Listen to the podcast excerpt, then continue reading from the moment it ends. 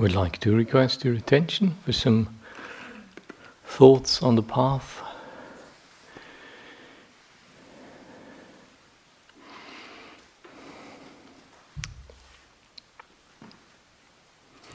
Those of you who have been here from the beginning will have heard this before.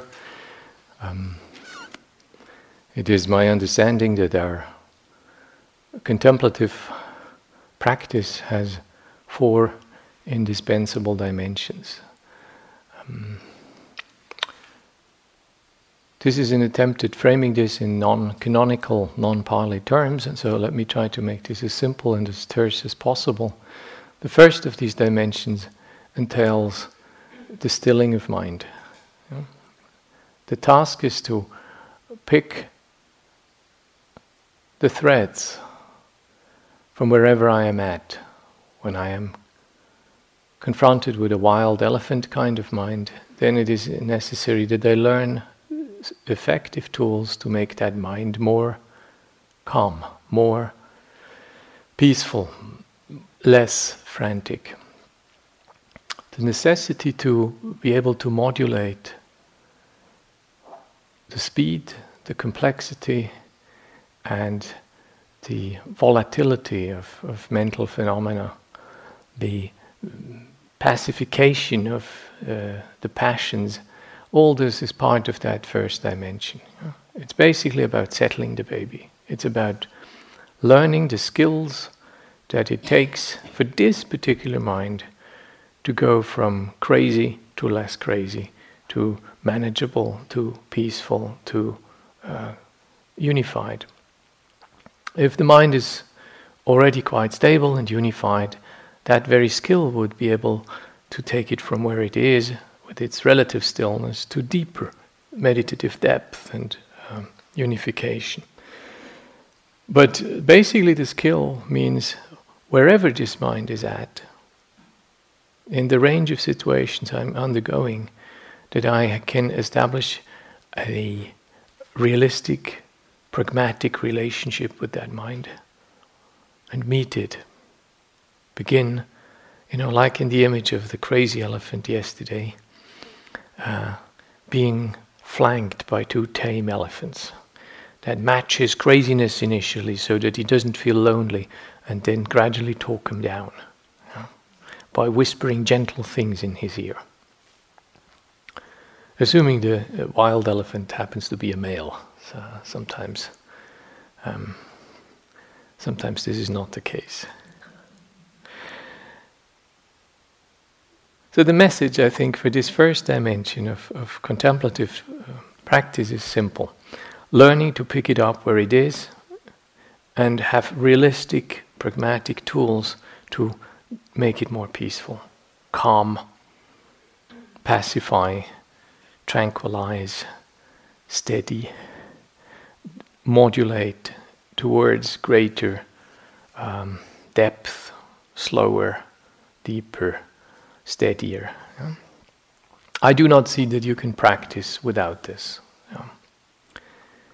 The second dimension is disidentification. I believe it's de identification in English. Is that correct? Maybe. I, I mean the activity of ac- actively disentangling oneself. Yeah? So non-identification would be the result of this. This is delightful. Yeah, that a wonderful thing to achieve. But the actual, I mean the actual doing. Yeah, acknowledging this is happening, this is not me. It has something to do with me, but I am not this. I can move back. I can, in, in, in a way, not disown it, but acknowledge that I am not reduced to this. Yeah? I believe uh, the, the, activity is called de identification. Take moving back, the famous one step back. Moving out of the object, out of the object, out of the object. Yeah? acknowledging the object as object and acknowledging that there is a, a field of awareness that is bigger than the object. Even if this mind is sad, this mind is capable of more than just sadness. Even if this mind is lonely, uh, this mind is more than just loneliness. Even if this mind is averse, this mind is more than just aversion. Having a practical way of doing this, when it appears,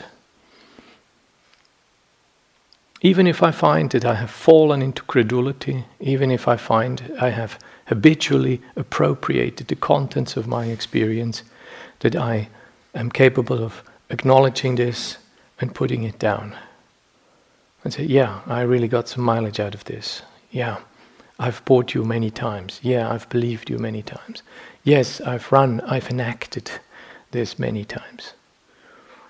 This isn't just something, you know, unskillful people to do or bad people do or bad meditators do. The activity of upadana, of grasping, of at- attachment, identification with content is a major um, feature of all of our lives. And the opposite, namely the active de identification of content, moving out, acknowledging what else is there, acknowledging the ground of the mind rather than just the object that stands forth in that ground, is a major task. It makes things a lot more spacious, it makes things a lot more safe, and it allows us to move on because I can acknowledge that I have made a mistake. I can, um, I can. This uh, makes possible that I learn from this. This makes possible that I investigate what has happened. It makes possible that my relationships continue because I may be able to apologize. Um, if I do not have this capacity, then I will just have to insist that my position is correct. I will not apologize. I will have acted out, I will have not apologized, and it is unlikely that my fellow human beings will put up with me. Yeah?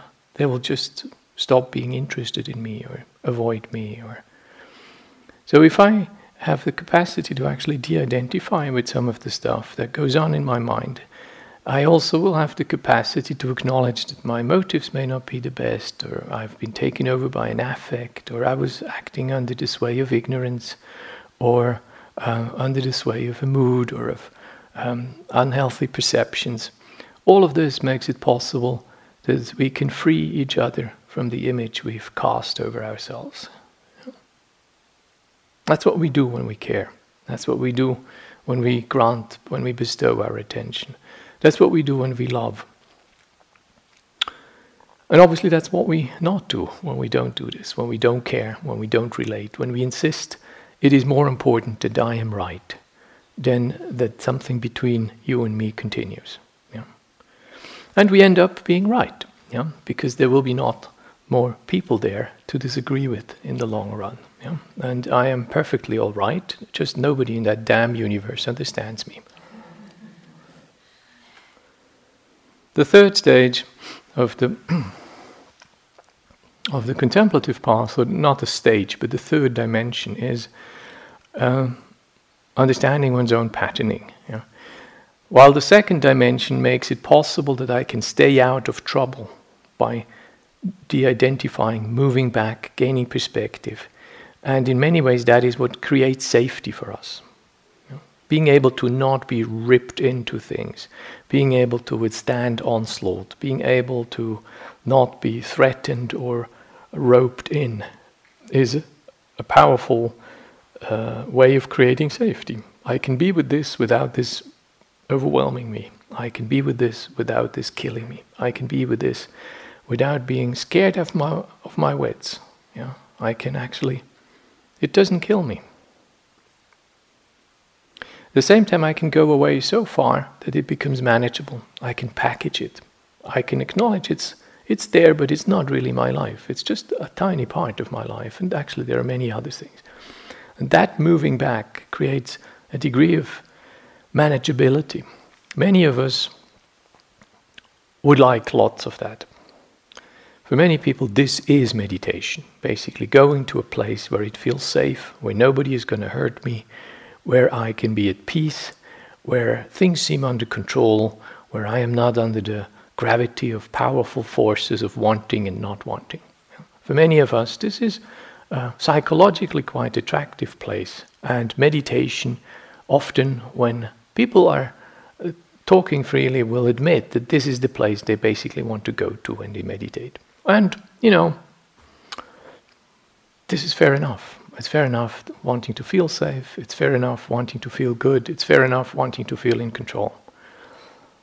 I have complete understanding of this. I have needs and wishes in that direction myself. I believe we need a certain amount of this.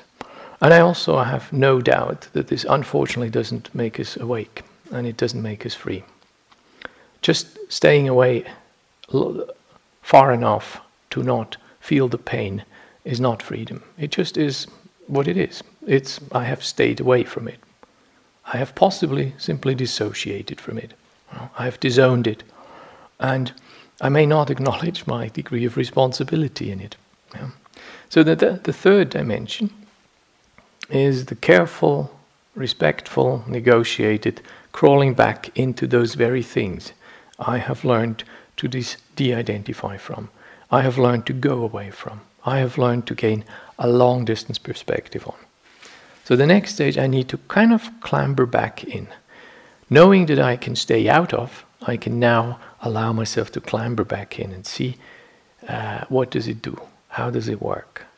That third dimension is inevitably personal. It has something to do with your history. It has something to do with your temperament, your psychology, your upbringing. It's highly personal. At one hand, on one hand, it is completely personal. It's about your history, your parents, your life, your relationship, your expectations, your patterns, your temperament. And yet, obviously, you're not alone with this particular conditioning.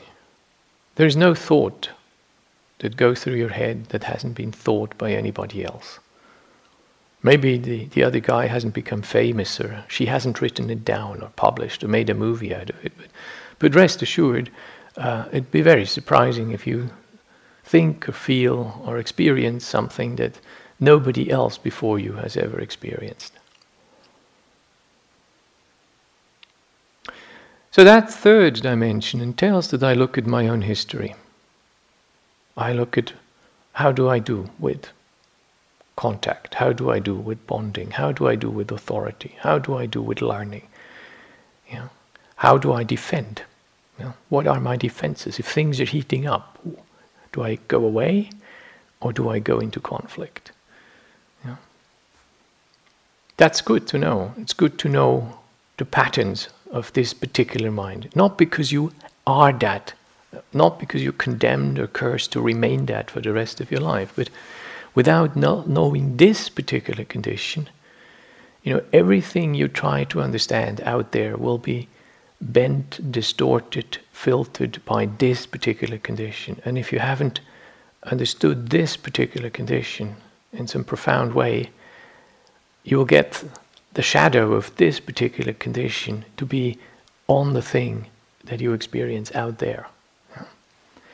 It's like having grubby hands. You know, if you're trying to have, if you have grubby hands and you want to take up clean things, then these things will get messy.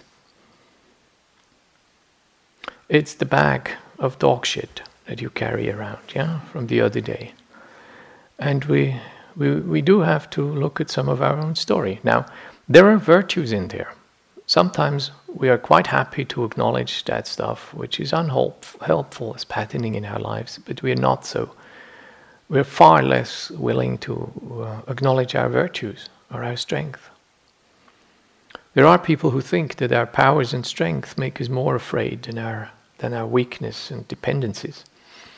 Because when we do acknowledge our power and our strength and our virtues, suddenly, you know, we could be held responsible for things here.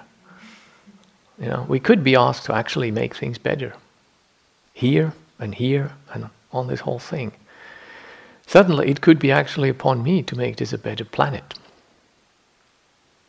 To own up for what's happening in that relationship, in my job, in my in my live-in situation. You know. So sometimes that could be rather uncomfortable. It could mean I would have to throw in my weight. I would have to try to make a difference. I would have struggled for things that I deem to be valuable. I would have. I may have to defend people who I see uh, more weak than I am. My power and my strengths come at a price. You know, you never get any insights. You never get any power without responsibility. That is what I truly believe. Any insight you get takes you deeper into a relationship of responsibility. You can't be totally free and enlightened and not care in proportionate ways to what you feel and where you're connected with. There is no clean, cool enlightenment and you just stay out of it. You know? The Buddha cared. He cared 45 years of his life teaching, on his deathbed, ordaining samaneras, meting out punishment for one guy, uh, exhorting people, right down there with bloody dysentery, dying somewhere in the sticks on his way home. and he still he still thought of his community. He still thought of this guy who barged in, who Ananda didn't want to let let let come close to the Buddha. And the Buddha felt, despite his weakness and imminent dying, he basically felt it more necessary that this blundering young fellow who wanted to become a novice should be granted novicehood, rather than let the Buddha be dying in peace. Yeah? So he did that right there for 45 years. Immense amount of effort, care, giving, giving, giving. And not all of these people were enlightened. Not all of these people were nice. Not all of these people were easy. The texts, in their own terse ways, um, do leave us no doubt that there were some fairly stubborn folks around. You know? They were up to all kind of mischief. Uh, he had to struggle within his own community. He was criticized by lay people. He was criticized by his own monks. Uh, there was, it wasn't all smooth sailing. Yeah, just put it like that. I see from the records we have an immense amount of willingness to put up for something good with people who had a very partial glimpse of that what that was and he was willing to the extent they were willing to let it in he was willing to put up with them yeah. i find that inspiring so back to that third dimension the third dimension is understanding what this mind desires, what this mind fears, what this mind is frightened by, what this mind is inspired by, what this mind brings along as strength and as unwholesome patterning, as virtue and as um, uh, defilement, basically. It's a willingness to get grubby. It's a willingness to meet honestly soberly this, knowing that all this unhelpful stuff and all the wonderful stuff is conditioned, is something that I have a power to consent to or not to consent to. I can strengthen when I find it is useful. I can call into being when I find it is missing. I can at least not feed when I consider it is unwholesome. And I can try to avoid when I know it is unwholesome and it currently doesn't happen. I can do this. I have a say in this. The fourth dimension is kind of moving out again. It's recognizing what I have learned in the third dimension in universal terms. You realize Buddhist teaching, early Buddhist teaching, is not speaking in very, very personal terms, although the personality shines through when we look at the character of the Buddha's male and female disciples the, the teaching is couched in non personal terms. It's almost insult, insultingly non personal, isn't it? It tells me that this personality is made up of five aspects of experience. It tells me that my treasured personal individuality is based on six sense fields and my reactiveness to six sense fields. And it um, it parallels my liking and disliking to amoebic patterns in in moving towards when it's nice and moving away when it's toxic. It does kind of it's quite insulting to me on a personal level, this teaching. You know, it doesn't validate me as unique Akincano very much. It says, look, you know, it's impermanent. You can be besotted by some things and you get afraid by some things and you get calm in the middle and you can understand these things. And none of this really belongs to you. Um, whatever you make of it, you're not it. You can enjoy some of it, um, you can be mangled by some of it, but you know, ultimately, none of this you're going to take with you. Even the most refined stuff you can take in is laced with forms of unsatisfactoriness because you have a tendency to expect more than it is actually delivering. Um, ownership is not really on the cards. Um, and it keeps changing. Even if you get it exactly right, you can't keep it there. Yeah? So, wake up, reconcile with this. You know, you can fight against it, you can teeth grittingly bear it, or you can reconcile with it and stop trying to make the rivers want to f- stop trying to want the rivers to flow the other direction. Yeah. Choose choose your choose your weapon, basically. Yeah. Um, I'm not stopping you to fight it. You can fight it. I'm you, believing it doesn't change really anything. Uh, but you can align yourself with the principles that underpin your phenomenal reality, and if aligned with that, with those principles, there is a possibility to be free, to be content, and to be happy. Yeah.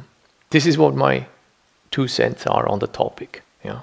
So here here it is. Try it out. And then, if you're willing to try it out, I have some ideas how this could be held. And that's where we go into the fourth dimension. You know, how, does, how do these principles pan out? We begin to discern, in universal terms, patterns, say, of conditionality. What I now have understood in personal terms, my own history, my own family, my own patterning, I can now begin to see in universal terms. That means I can be able to recognize this in you. I can recognize this in you. I can see that wherever I look. I can see impermanence not just in this life, but I can see it in other people's lives. I can see it in the world. I can see conditionality not just in what brought about my successes and failures, but I can see this in uh, wherever I look. I see conditionality.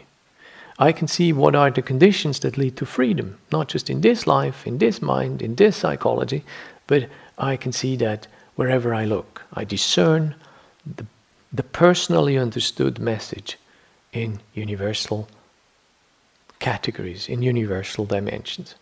Yeah? So, many ways, my life again begins to resemble everybody else's life insofar as it manifests a number of patterns, some leading to freedom, some leading to constriction, some leading to happiness, some leading to grief. And I begin to see that from a calm and detached distance. Yeah? Not disconnected, but detached. I know there are things I can immediately change, and there are things that take a long time to change. I know things I can actively intervene with and do something about, and I know th- some things just take time till they wear out. And every amount of intervention will not fix it. So I want to read you a piece, this time from the Anguttara, which speaks very much about this. It's um, again a text I think that should be more famous. It's called Ignorance. I'll write down the reference on the board if you want to read it up later. It's quite a mouthful, so hold on to your mat.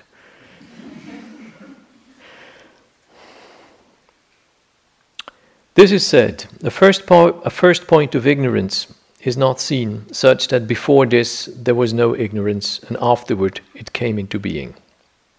Still, ignorance is seen to have a specific condition. Yeah? The term here is idappaccayata. That's one type of con- conditioned arising. It is uh, the specific condition that leads to the arising of a specific result. It's not just that you know all things have conditions. You remove the conditions, the things disappear. Yeah. It's actually specific. There are specific conditions leading to specific consequences.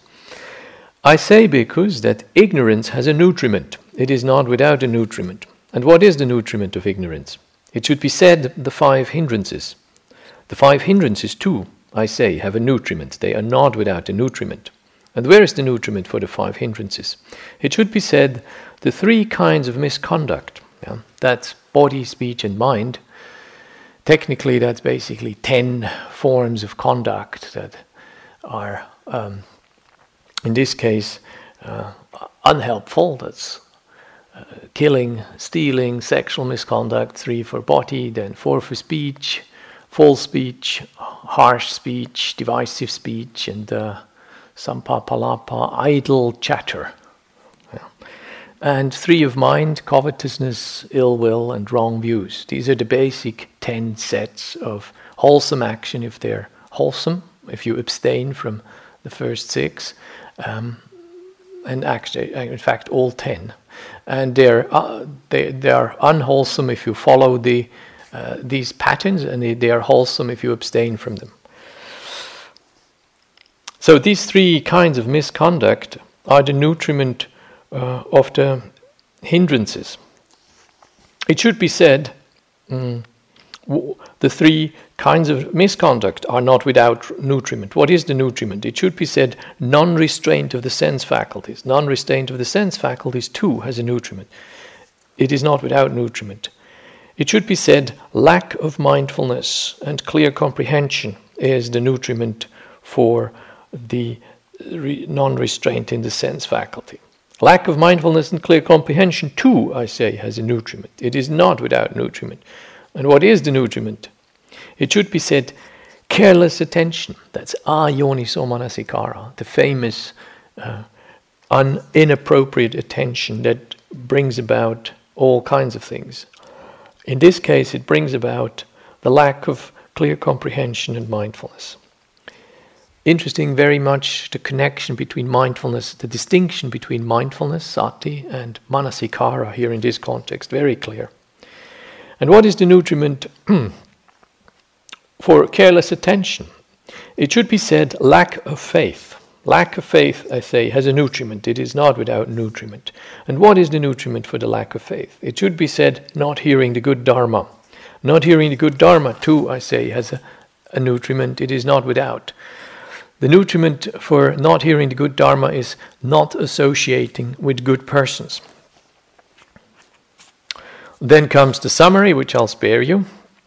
And uh, then the analogy just as when it is raining and the rain pours down in thick droplets on the mountain top, the water flows down along the slope and fills the clefts, gullies, and creeks. These becoming full fill up the pools, these becoming full fill up the lakes. These becoming full fill up the streams, these becoming full fill up the rivers, and these becoming full fill up the great ocean. Thus, there is a nutriment for the great ocean, and in this way it becomes full. So, to then it goes back to the whole sequence again, associating with good people, hmm, and so forth.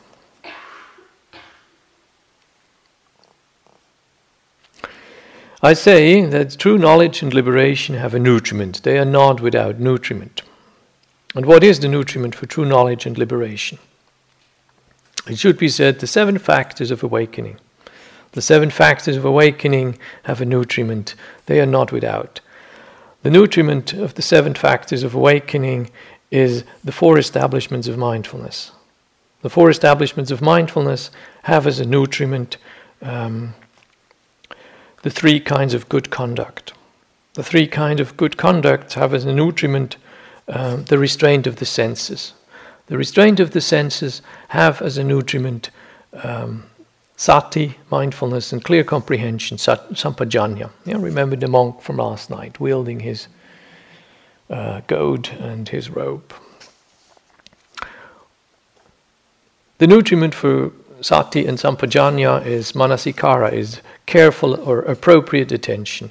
Appropriate attention has as a nutriment faith, and faith has as a nutriment hearing the good Dharma.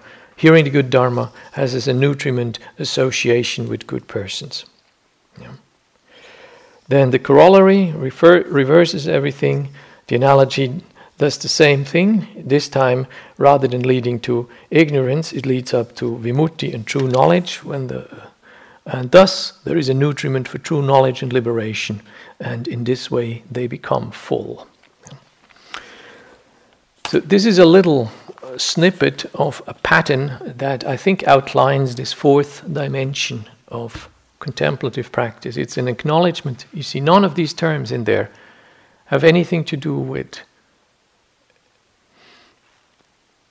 your subculture, your background, your purchase power, your skin color, your uh, the college or not college you went to, your age, your gender. None of these things are in in any way exclusive. Yeah. And yet all of them have in quite universal language have a clear pattern of what the text calls specific conditionality. They lead up to. And it is necessary for us, when we have done our work in personal terms, that we move away from those personal terms and learn to identify this stuff. That we are so personal and passionate and so uh, embroiled in that we learn to look at this from terms that are no longer so personal. This is a great, a great boon when we can do this. It's a great gain when we are no longer caught in the dynamics where the language of these dynamics already personalizes us. That's the beauty of this kind of teaching of that it depersonalizes us in very, very wholesome ways. While the lesson is inevitably felt personal, while it happens with particular people, particular temperaments, particular parents, friends, relations, contact patterns, tragedies. The message has to be framed at one stage in terms that are no longer personal, so that I can understand the universality of this. Usually, that seems to be taking some time. So, um,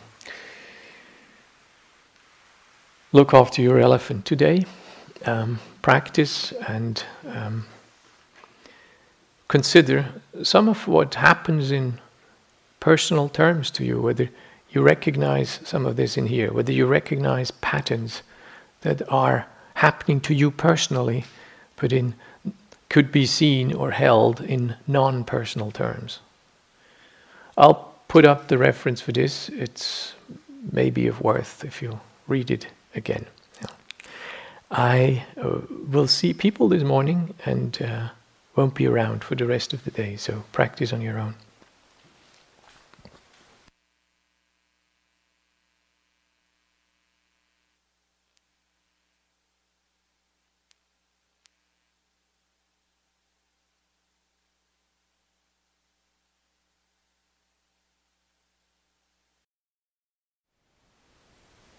Thank you for listening. To learn how you can support the teachers and Dharma Seed, please visit dharmaseed.org slash donate.